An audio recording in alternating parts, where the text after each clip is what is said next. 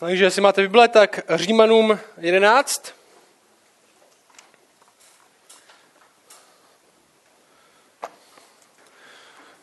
Dneska budeme od 11. verše. A o čem se budeme dneska bavit je... Mám to zaplý? Dneska se budeme bavit o božím lidu. No, ta sekce, ve které jsme, v těch Římanech, v podstatě ta od té deváté kapitoly až do jedenácté je o jednom tématu a, a to téma je, že se Pavel ptá té církve v Římě, selhal Bůh. Selhal Bůh. Proč? Protože si znáte trochu Bibli, tak víte, že Bůh v historii pracoval skrze jeden národ. No, pracoval skrze národ, který se jmenuje Izrael. A Bůh se rozhodl, že dá sám sebe poznat skrze tenhle jeden národ, skrze Izrael. Řekl o něm, že to bude národ, ve kterým bude pracovat, to bude národ, o který se bude starat, dokonce mu dal zaslíbení nějaký. A to neznamená, že Bůh je jenom pro tenhle jeden národ. Naopak, na začátku jim zaslíbil, že právě skrze ně požehná všechny národy. Oni budou jeho nástrojem, skrze který požehná všechny ostatní. Je to jeho lid. Je to v podstatě jeho rodina, která ho měla reprezentovat všem dalším lidem. A teďka je jeden problém. Bůh přišel na svět. Jo, křesťaní věří, že v Ježíši Kristu Bůh přišel na svět. To je zajímavá věc, když čím, čím více ptám lidí, kteří uh, nejsou věřící a nejsou křesťani, tak je vždycky strašně šokuje, že křesťani věří, že Ježíš je Bůh. Jo, přitom je to tak základní věc na křesťanství, že my věříme, že Bůh existuje ve třech osobách, Otec, Syn a Duch Svatý. Syn je Bůh, Duch je Bůh, Otec je Bůh, všichni tři jsou Bůh, zároveň jsou jedno. My věříme, že Bůh přišel v Ježíši Kristu, Ježíš Kristus je Bůh a zároveň člověk a většina lidí to neví. Myslí si, že křesťané věří, že Ježíš je dobrý učitel, že byl léčitel a trochu pomáhal lidem, nebo že byl prorok.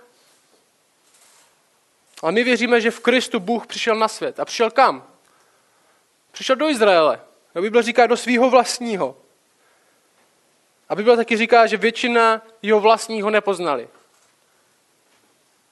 Jo, což, je, což bylo docela šokující. To bylo jako kdyby se Jarda Jágr vrátil z NHL do Kladna a většina lidí by nevěděla, kdo to je. A říkal, to není on, ten Jarda, Jarda Jágr má přece 3 metry, tyjo, tady ten má 1,80 m. A v Bibli, vidíme, že Bůh přišel skrze Krista do Izraele, lidi se na něj podívali a řekli si, takhle Bůh vypadat nemůže. Takhle ten mesiáš, na kterého jsme čekali, o kterém jsme slyšeli, o kterém jsme četli, to přece není on. A odmítli ho. Někteří ho přijmuli, ale většina odmítla. Bible říká, že Ježíš Kristus se jim stal kamenem úrazu. No, nevím, jestli jste někdy zakopli o kámen, nebo jestli máte děti doma o Lego. Já jsem včera, když jsem šel do postele, tak jsem šlápl na něco. Tak to v podstatě Ježíš tohle. Pro Izrael. A, a teďka. Pavel píše téhle církvi do Říma a pravděpodobně většina lidí v téhle církvi v Římě, jo, je to takový skupení podobný tady, 50 možná lidí, možná do stovky. A většina z nich nejsou z židovského prostředí. Jsou mezi nimi pravděpodobně nějací židé, ale není jich moc.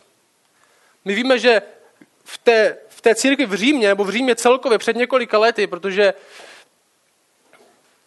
císař byl trochu naštvaný, židi museli opustit Řím, tak pravděpodobně ta církev celá byla z nějakého, na nějaký čas jenom pohanská. A v téhle chvíli už tam měli židi zase povolení se vrátit, ale pravděpodobně většina těch pohanů, čili nežidů, získala hlavní postavení, byli vedoucí skupinek, byli starší, byl to pravděpodobně kazatel jejich. Měli tam postavení, byla to jejich církev. A v téhle církvi začíná růst pícha.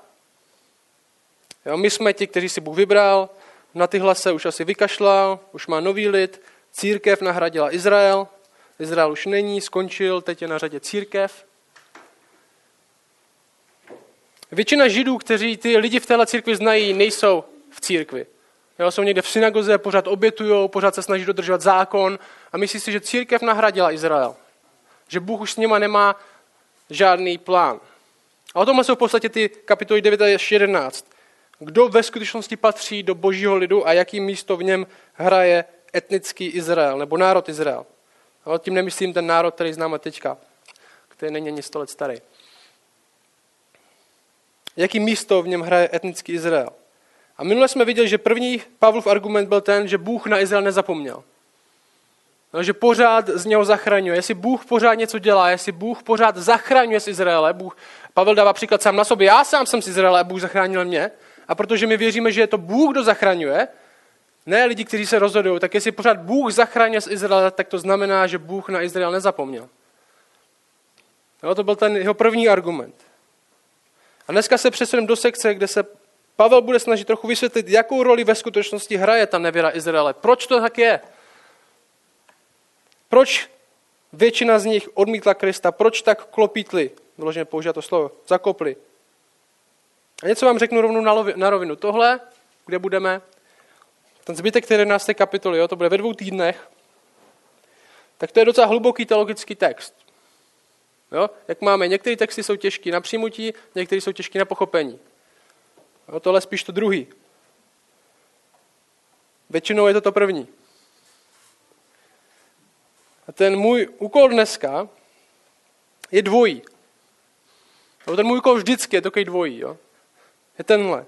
Vysvětlit ten text dobře, jo, jít do hloubky, protože se tady nechceme jenom nějak sekírovat nějaké základní znalosti a jenom si tady říct tu stejnou věc každou neděli a jít domů. Ale zároveň se nestratit v nějaké akademické přednášce, ale ten text aplikovat. Jo, odpovědět, odpovědět si na otázku, jestli je tohle pravda, co se tady píše, tak jak to změní to, jak žiju.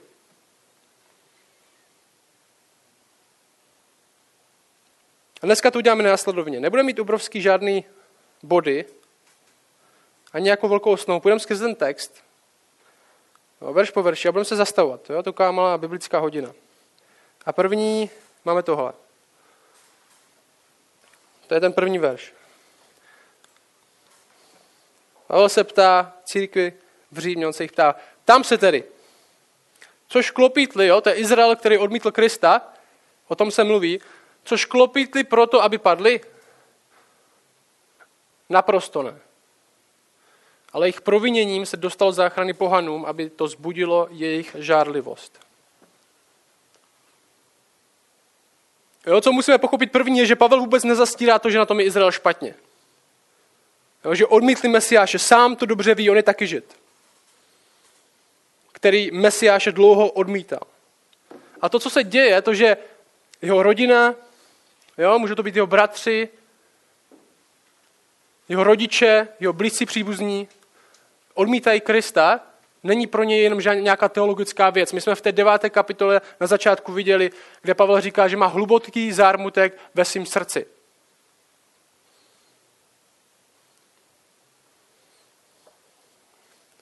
Pavel mluví o lidech, kteří tvrdí, že znají Boha, ale ve skutečnosti on ví, že ho neznají.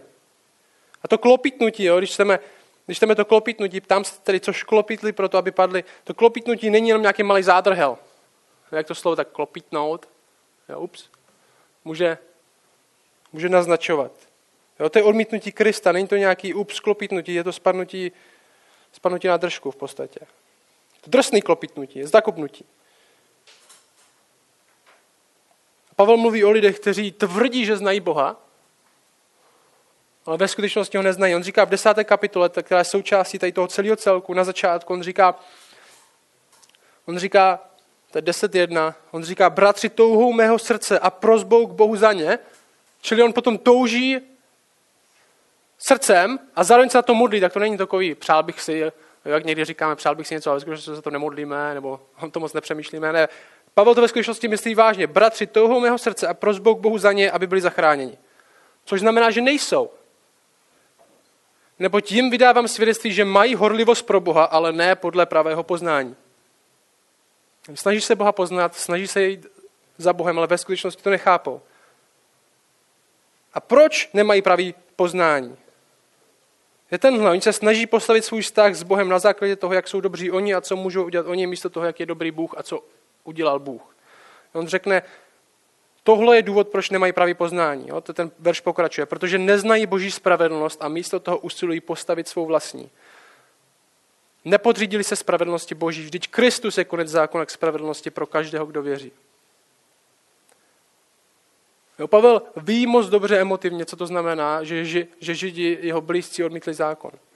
Odmítli Krista. A nejen, že to zná srdcem nebo hlavou, ale na vlastní kůži to zažívá fyzicky. Že? Když Pavel uvěřil a přinášel evangelium Židům, tak sem tam se někdo obrátil, jo, bylo to dobrý, většinou spíš si ho chtěli ještě jednou poslechnout, byli nadšení za začátku, pak ho vyhnali. Dokonce z Bible víme, že se na něj jedno spikli a kamenovali ho. A jestli se někdy dostanete do momentu, kdy vás budou za sdílení evangelia kamenovat, to pravděpodobně myslíte vážně se sdílením.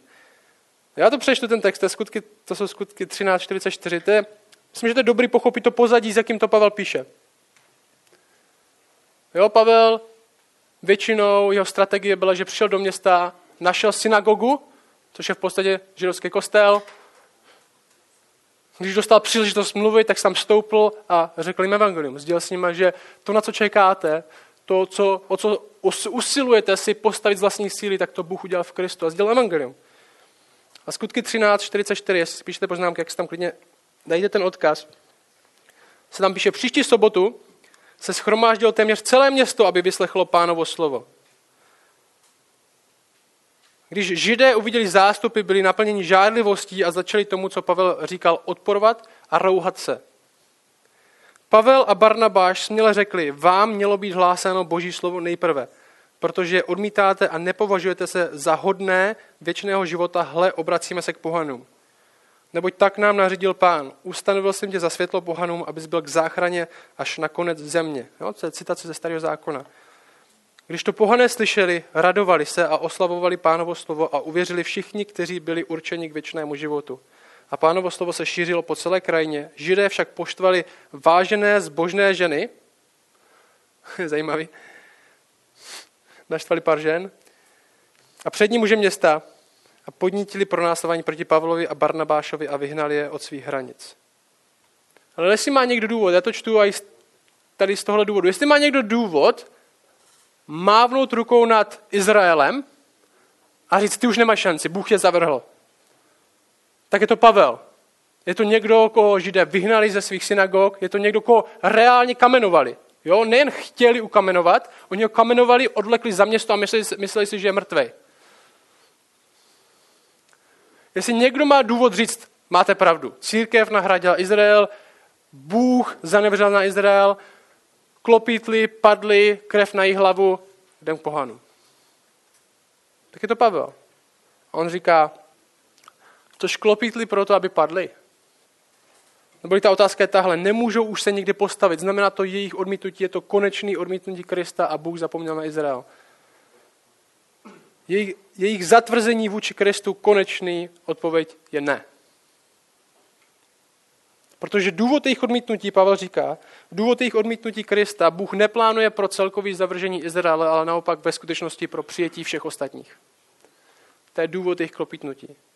On říká, evangelium první šlo Izraeli ta dobrá zpráva o tom, co Bůh v Kristu udělal, první šla k Izraeli jejich vlastním, je to naplnění to, co, toho, co Bůh slíbil jim a jejich nepřijetím se to dostalo k dalším lidem. Jejich proviněním doslova se dostalo záchrany dalším. A my víme, že Bůh často používá nemožné a nemyslitelné věci k tomu, aby dosáhl svých cílů. Jak jednoduchý je soudit když se nám něco neděje dobře, nebo když někde my cítíme selhání nebo neúspěch, tak říct, Bůh se na to vykašlal, Bůh už s tím nechce mít co společného, už nemá cenu se tomu věnovat, nemá cenu o tom přemýšlet. Možná ty můžeš říct sám za sebe, co ty si ve svém životě neumíš představit, že by Bůh mohl použít k dobru nebo k něčemu, co by bylo dobrý.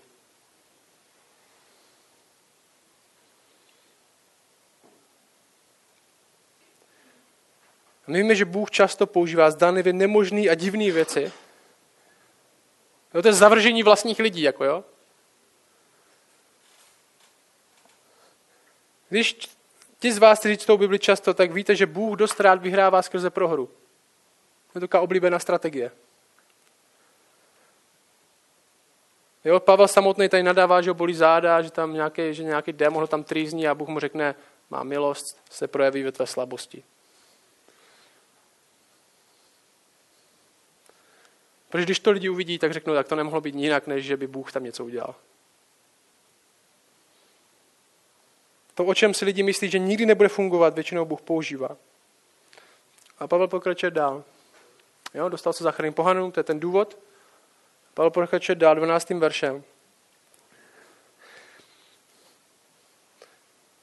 Jestliže tedy jejich provinění znamená bohatství pro svět, říká Pavel, jo, jestliže tedy to, že oni odmítli evangelium, tak se evangelium dostalo k pohonům dál, šlo za hranice Izraele a znamená to přijmutí ostatních lidí.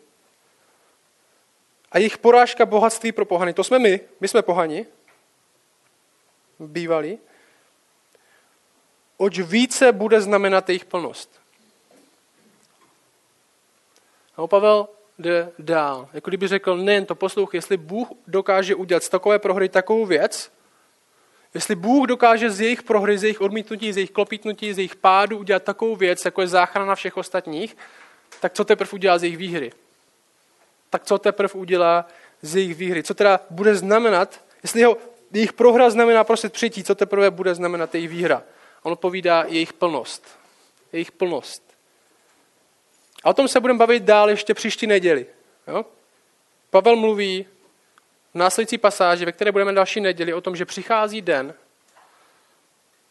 kdy celý Izrael bude zachráněn. A o tom se budeme bavit další neděli. Takže se k této plnosti ještě dostaneme. Přichází den, kdy přijde plnost Izraele k Bohu. A Pavel říká, jestli jejich masový odmítnutí Krista znamenalo požehnání dalším, co teprve, teprve bude znamenat jejich masivní přijmutí Krista. A Pavel dá teďka takovou vsuvku, a pak řekne, co to bude znamenat. A? Co teda přijde s jejich obrácením? Pavel dá takovou vsuvku, on řekne, ale vám pohanům pravím. Právě proto, že jsem apoštolem pohanům. Jo? Pavel byl známý, to byl přezdívka apoštol pohanům. Chodil po městech za pohanama. Já oslavuju svoji službu. Proč? Zdali bych nějak nemohl zbudit žádlivost svých pokrevních bratrů a některé z nich zachránit. A je takový, takový zajímavý. On říká, já to dělám fakt rád. Proč? Protože doufám, že se na nás budou koukat, jo? že si otevřou v synagoze okno a budou si říkat, jo, tam se děje něco, co bychom chtěli taky. Ty oni se zdají, že ve skutečnosti znají Boha. Možná líp než my. A já mám úplně stejný, já mám úplně stejný přání. Já vám řeknu upřímně, já mám úplně stejný přání s lidmi, co jsou třeba v katolické církvi. V římskokatolické církvi.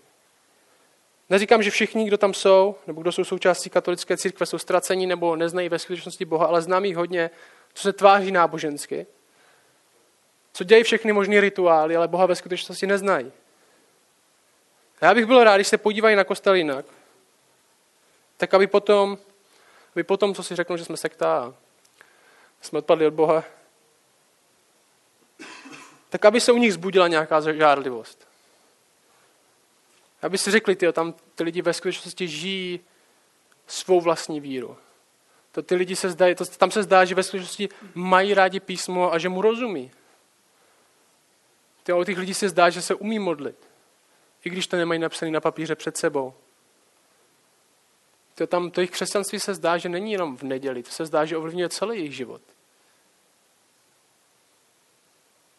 A myslím, že stejný, taková stejná touha je tady u Pavla. Já bych chtěl, já jdu k pohanům a oslavuju svou službu, protože bych chtěl, aby se oni podívali na nás a řekli si, ty, to není jenom nějaká věc, která tady byla na rok, byl to takový prostě, jo, jak, jak prostě nějaká další, další moda, která trvá rok, nebo něco zajímavého. Ale že to je ve skutečnosti něco, co dělá Bůh. A chtěl bych u nich zbudit žádlivost, aby to chtěli taky. A Pavel z toho vyvozil závěr, tady ten, co byl v té, před tou vsuvkou. Jestli Bůh použil tak moc jejich zavržení, tak jak moc si použije jejich přijetí a odpovídá na to v tom 15. verši. Říká, neboť jestli, že jejich zavržení znamenalo smíření světa, co jiného bude znamenat jejich přijetí, než život po zmrtvých stání? Jsou docela silný slova. ČSP to nepřekládá úplně šťastně. Není to žádná tragédie. Úplně to, to slovo z mrtvých stání. Tam to spíš znamená život ze smrti nebo život po smrti. Pro zmrtvých stání by byl ještě jiný, jiný slovo, který tady není. Ale ten princip je stejný. I když někteří lidi, kteří vykládají tenhle text, nebo jestliže jejich zavržení znamenalo smíření ze světa, co jiného bude znamenat jejich přijetí než život z mrtvých, překladají, že to znamená duchovně, co jiného bude znamenat jejich přijetí, než že se narodí znovu duchovně. Já myslím, že ČSP, i když tam dává blbý slovo, tak to vysvětluje dobře, že to znamená život po smrti. Jo? Ten text nemá na mysli duchovní obrácení. Ten text má ten text pravděpodobně má význam, že tenhle, že s obrácením židů přijde z mrtvých stání, přijde konec. Proč? Protože nutně život ze smrti nebo po smrti musí být větší než to smíření světa, než to duchovní obrácení. Že on říká, jestliže jejich zavržení znamenalo duchovní obrácení, smíření světa, co jiného bude znamenat jejich přijetí než život po zmrtvých stání. On to musí znamenat nutně něco většího. Jestli tohle znamenalo tohle, co teprve tohle? A ta fráze ze smrti se v Novém zákoně ve skutečnosti objevuje 47krát a 46krát jde o zmrtvých stání. A v tom jednom případu nejde, ale je to tam vysvětlený, proč ne. Že je hodně bezpečný se domnívat, že Pavel si myslí, že s přijetím židům přijde z mrtvých stání, přijde konec. Je to bezpečný se domnívat, že Pavel vidí selhání židů jako něco, co si Bůh použil, aby zachránil lidi duchovně, všechny ostatní, přivedli do jedné rodiny, národu, církve a předtím židů to všechno skončí a nastane z mrtvých stání. Takže schrnutě. Tak jako klopítnutí Izraele a jejich odmítnutí Mesiáše nastartovalo fázi v historii, ve které je Pavel a my, kde Bůh zachraňuje všechny, pohany, ostatek ze Židů, tak přijetí Izraele spustí konečnou fázi a konec, kde Bůh dává fyzické vzkříšení z mrtvých. To je to, co ten text říká. A možná jedna věc, kterou bychom se mohli zeptat, je následující. Jestliže Izrael byl nástrojem požehnání, skrze co Bůh žehná, a my teďka věříme, my jsme křesťani, my teďka věříme, že všechny zaslíbení a požehnání jsou v Kristu, tak kde, se, kde je ten rozdíl? Kde je ten rozdíl? Co s tím má co dělat Izrael? Kde je změna? Kde je změna, když přišel Kristus? Tady je změna. Izrael už není nástrojem požehnání. Kristus je nástrojem všech požehnání. Avšak Izrael, etnický Izrael, do nějaké míry pořád zůstává předmětem požehnání. Už není nástrojem požehnání, skrze který jde požehnání všem ostatním. Kristus je nástrojem, skrze kterého jde požehnání všem ostatním. Ovšem Izrael do nějaké míry pořád zůstává předmětem toho požehnání, který jde skrze Krista. A my víme, že v Kristu tvoří Bůh z Izraele a nás jednu rodinu. A o tom je následující podobenství, který Pavel použije. Je to podobenství o stromu. Já to přečtu, přečtu celý to podobenství. On říká, jsou-li prvotiny svaté, je svaté i těsto. Je-li kořen svatý, jsou svaté i větve.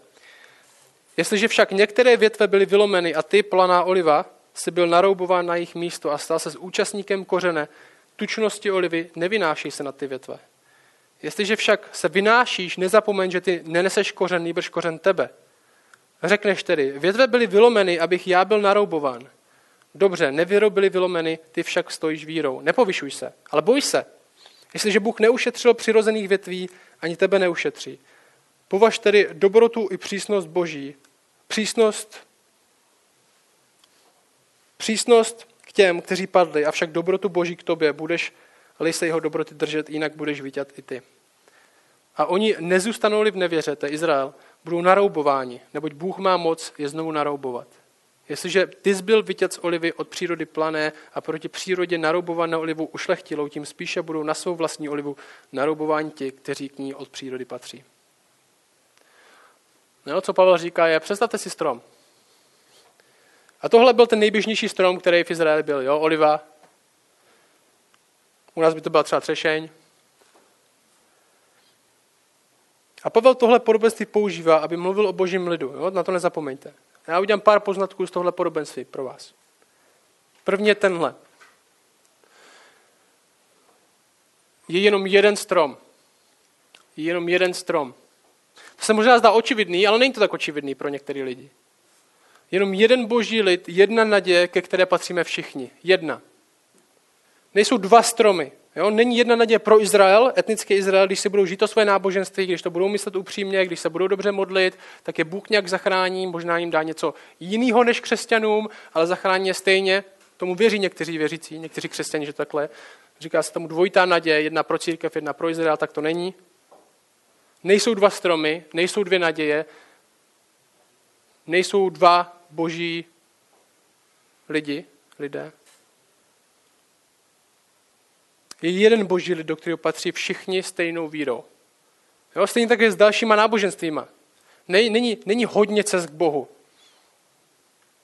Není jedna skupina tady, tady která boha, vidí stejného Boha takhle a jedna skupina tady, která vidí stejného Boha trochu jinak.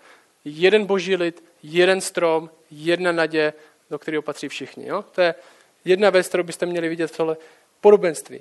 Pro Izrael je pořád jediná naděje víra v Krista, žádnou jinou naději nemají. Jo, Pavel říká dokonce, nezůstanou-li v nevěře, budou naroubováni. Jo, to je podmínka toho, jestli chcou patřit do stejného stromu, je nezůstanou-li v nevěře. Neli budou-li se snažit, budou-li to myslet upřímně, tu svoji verzi náboženství. A stejně tak my, dobře, nevěrou byli vylomeny, ty však stojíš vírou. Je jedna naděje, ve které všichni stejně stojíme jednou společnou vírou. Nejsou dvě. Je jenom jeden strom. My, Izrael, máme jedinou naději. Jo? Vírou se stáváme jedním lidem. Tvoříme jeden strom, jednu budovu. Druhá věc. Z tohle podobenství, což je, a ta, ta, tahle druhá věc, to je účel tohle podobenství. Jo? To, je, to je ta hlavní pointa toho podobenství je tahle. Boží přijetí nedává žádný prostor k píše. Jo? To je důvod, proč to Pavel říká. Říká, my jsme naroubováni na strom, kde nemáme co dělat. Olivovník byl dobrý strom. Jo, Franz Josef z toho dělá olivy se sírem. Jsou dobrý. A ty jsi byl ze stromu, ze kterého se nedá udělat žádná oliva. Jo, planej olivovník, nebo jak to říká, on byl známý proto, že byl úplně k ničemu. Ten strom. Jo? On byl známý proto, že to byl plevel. Na něm nic nerostlo. Byla známa, ta planá oliva byla známa prostě pro svou zbytečnost. A Pavel říká, to jsi ty.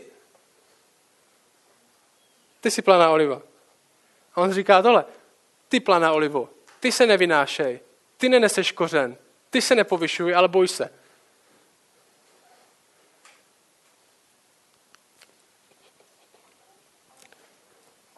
Poslouchej dobře, církev nenahradila Izrael. Církev nenahradila Izrael. Není to tak, že by Bůh měl Izrael a pak si řekl, s nima to nejde, zkusím to jinak. My jsme nenahradili. My jsme se stali součástí jejich zaslíbení. Abraham byl jejich otcem a my jsme se adoptivně stali stejně tak jeho potomky, jeho rodiny. Církev nenahradila Izrael, ale z Izraele se stala církev.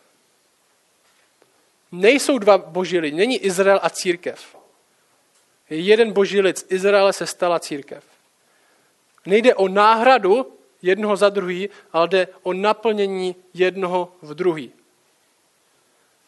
Boží lid jsou ti, kdo Bohu patří a tvoří církev, která stojí na zaslíbení, který Bůh dal Izraeli.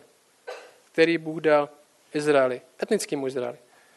A my jsme tam naroubováni proti přírodě. A někteří komentátoři, to kdybyste četli, někteří říkají, jo, ale to Pavel vůbec nerozumí prostě té jo, botanice, nebo já nevím, jak se říká tomu vědě o stromu, arbo, tanice, asi ne. Uh, možná někdo ví. Uh, Pavel tomu vůbec nerozumí, jak se šlechtí větve. To, ono to bylo ve skutečnosti úplně naopak, že jo? Abyste chtěli ze stromu něco udělat, tak musíte ze zdravého stromu něco naroubovat na ten nezdravý, abyste, abyste měli lepší strom.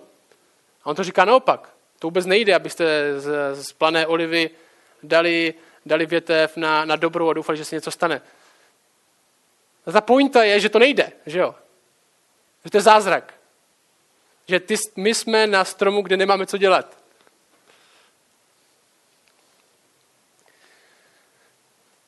Myslím, že po, po, pro Pavláš, který šel, šel stany, tak mu asi bylo jedno, jak se na to budou dělat experti na jeho podobenství.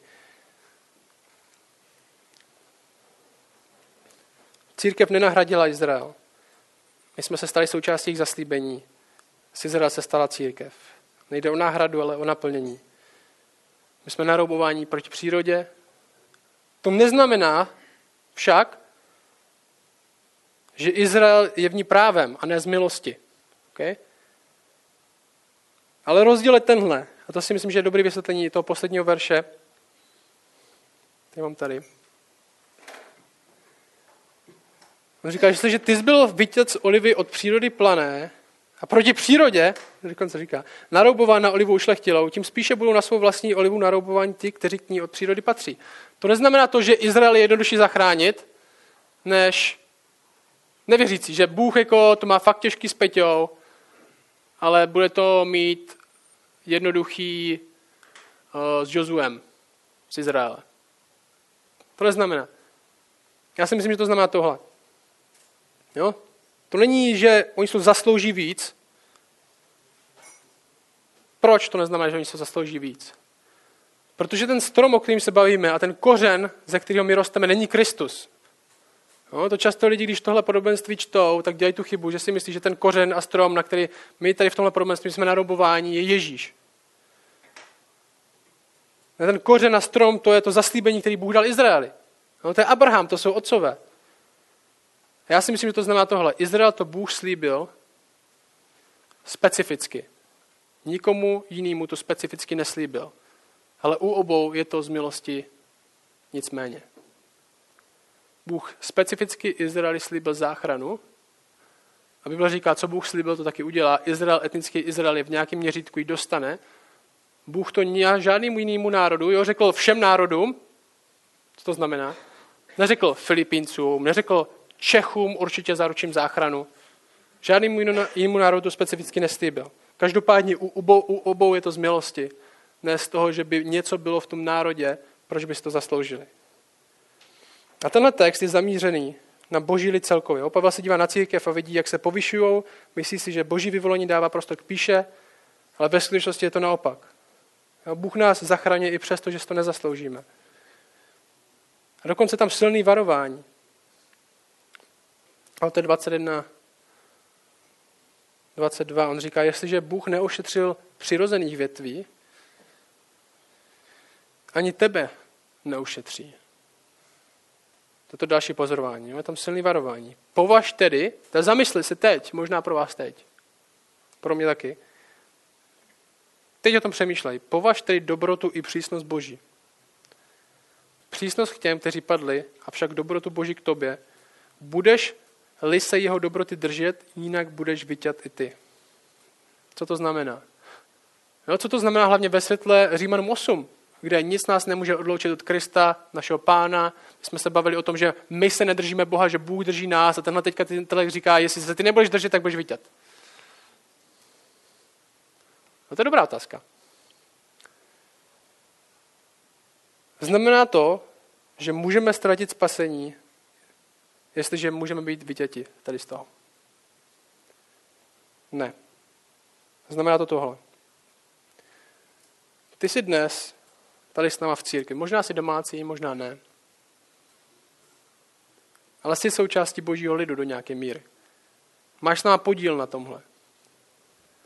Ve skutečnosti zažíváš všechny možné požehnání, které Bůh dává. Věř tomu nebo ne, kázání, co teďka slyšíš, modlitby, který se modlíš, nebo ostatní za tebe společenství, který zažíváš, lásku, kterou zažíváš od ostatních. Dokonce Židům 6 mluví o lidech, kteří ve skutečnosti nikdy Bohu nepatřili, jako o těch, kdo okusili nebeského daru, stali se účastníky Ducha Svatého, okusili dobrého božího slova i moci budoucího věku a přesto nejsou věřící. My nevíme, jestli ty jsi ve skutečnosti věřící nebo ne. My ti nepodepíšeme papír, kde napíšeme Karel, věřící, zaručuju se svým životem. A Pavlovo varování tohle. Proč tady jsi?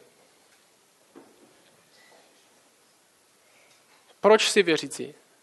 Myslíš, že je to kvůli tobě, kvůli tomu, jak jsi dobrý, nebo kvůli tomu, jak je dobrý Bůh?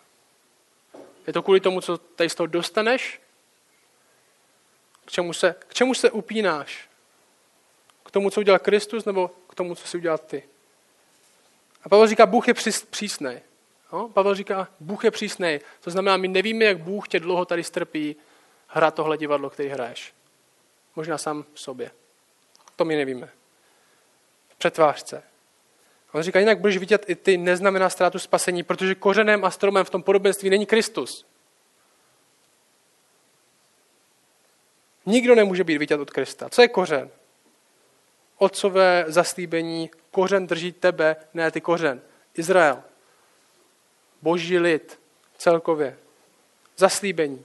Abraham, který mu Bůh řekl, že ho símě, že ho símě udělá národ a bude požehnání pro všechny ostatní národy. Pavel říká, nezapomeň, že ty neneseš kořen nejbrž tebe. Ty stojíš dnes na tom, co Bůh zaslíbil Izraeli. Já na tom stojím, my na tom stojíme. A my nevíme, jak dlouho tě tady Bůh strpí hrát tohle divadlo.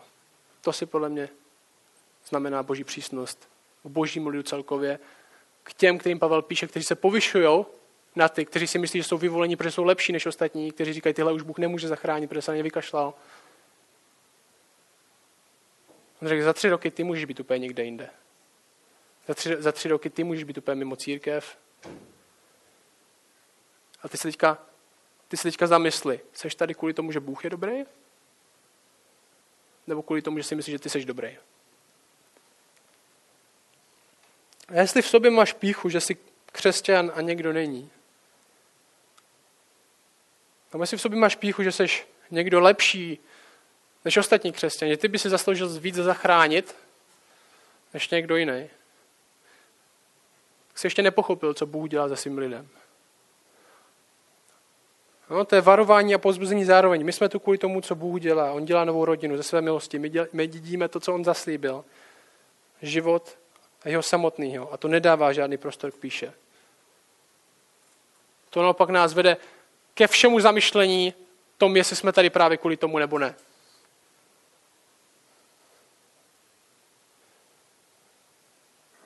To odstraňuje sebespravedlnost a vytváří závislost na něm. Jo, kde my tíhneme k jeho dobrotě, že? kde se my, my držíme jeho dobroty, ne své vlastní. Patříš do téhle rodiny, skutečně. Neděláš nějaké křesťanské věci, neděláš něco, kde ti ostatní trochu jako tak poplácají po ramech, řeknou, že jsi dobrý křesťan, když si umíš hrát na kytaru nebo něco takového. Přemýšlíš o tom. Nemyslíš si jen, protože chodíš deset let do sboru, nebo protože jsi byl na třech konferencích, tak to z tebe dělá křesťana. Jo, Izrael proč padl je, že si myslí, že jsou boží lid kvůli všemu možnému, ale ne kvůli Kristu. A Pavel říká, oni usilují. Já potvrzuji, já jim dosvědčuju, že se snaží Boha poznat, ale ne podle pravého poznání, protože se snaží postavit svou vlastní spravedlnost na místo toho, aby hledali tu, která je u Krista. A to je to varování. Církvi obecné, která dohromady tvoří boží lid, ne vyvoleným. To je nám. A jestli jsi usvědčený, že ne, nebo že nevíš, tak můžeš být součástí teď. Pavel předchozí kapitola řekl, blízko tebe je slovo toho vyznání. Že jo? Jestli už ty vyznáš, že pánu vyřešili přeci, že obůz se z mrtvých budeš spasen. Přijď za mnou klidně po skončení, nebo za někým, koho znáš líp. A řekni mu, já chci opravdu Boha znát, já nevím, já tady prostě chodím do církve ze všech možných jiných důvodů. No to neznamená, že církev nemůže být fajn, že nemůže být dobrá, že tady nemůže mít dobrý vztahy. Máme, můžeme no, pít pivo a bavit se a prostě hrát a všechno, ale tohle všechno je nad, je navíc. My jsme spolu hlavně z toho důvodu, že se spolu držíme boží dobroty, ne svoji vlastní. Že se spolíháme na zaslíbení, který dal Bůh božího, božímu lidu a my s vděčností jsme, my do něj patříme, my tam nezasloužíme, my jsme ta planá bezcená oliva, kterou Bůh vzal a dal jí na kořen, dal jí na všechny ty zaslíbení, který dal. To je to, proč tu jsme hlavně. A zároveň máme všechny tyhle dobré věci, co tyhle požehnání, další, co skrze to, že máme dobré přátelství, naproti tomu, že někdo vypadá tak, někdo tak, někdo tak, někdo jiný, někdo starý, někdo mladý, ale jsme součástí stejného stromu. Izrael a jeho zaslíbení, tam i my teď patříme. Oni klopítli, k nám se to dostalo. Ale bez tak jsme součástí jednoho lidu, jedné naděje.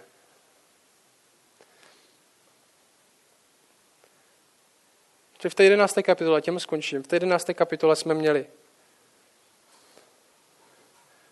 Takhle Bůh jednal teď s Izraelem, Izrael odmítl, tohle Bůh udělal, Teďka jsme měli vysvětlení, vysvětlení proč to tak udělal jo, v té mezihře.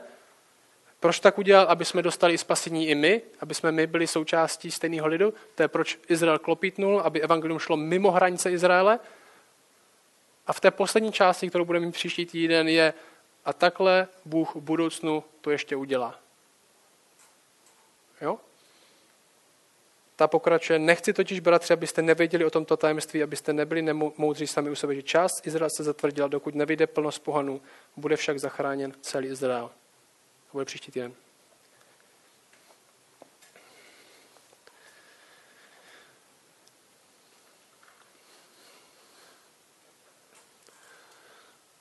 Těče, prosím, aby na nás dneska, jako na církev, schromážděnou z pohanu, aby padla tahle, tahle, tahle vlna pokory, o které Pavel mluví. Ne méně cenosti nebo bezcenosti, ale pokory, že my, planá oliva, jsme byli narobováni do tvýho lidu. Ty jsi nám nic nedlužil, do nás nic nebylo, proč bys nás měl přijmout, ale ty jsi nás přijmul i tak. Tak tě prosím, aby tohle bylo něco, co teďka prožijem v srdci, v hlavě, pokora před tebou. Jsme dokázali, jak Pavel říká, povážit tvoji dobrotu vůči nám.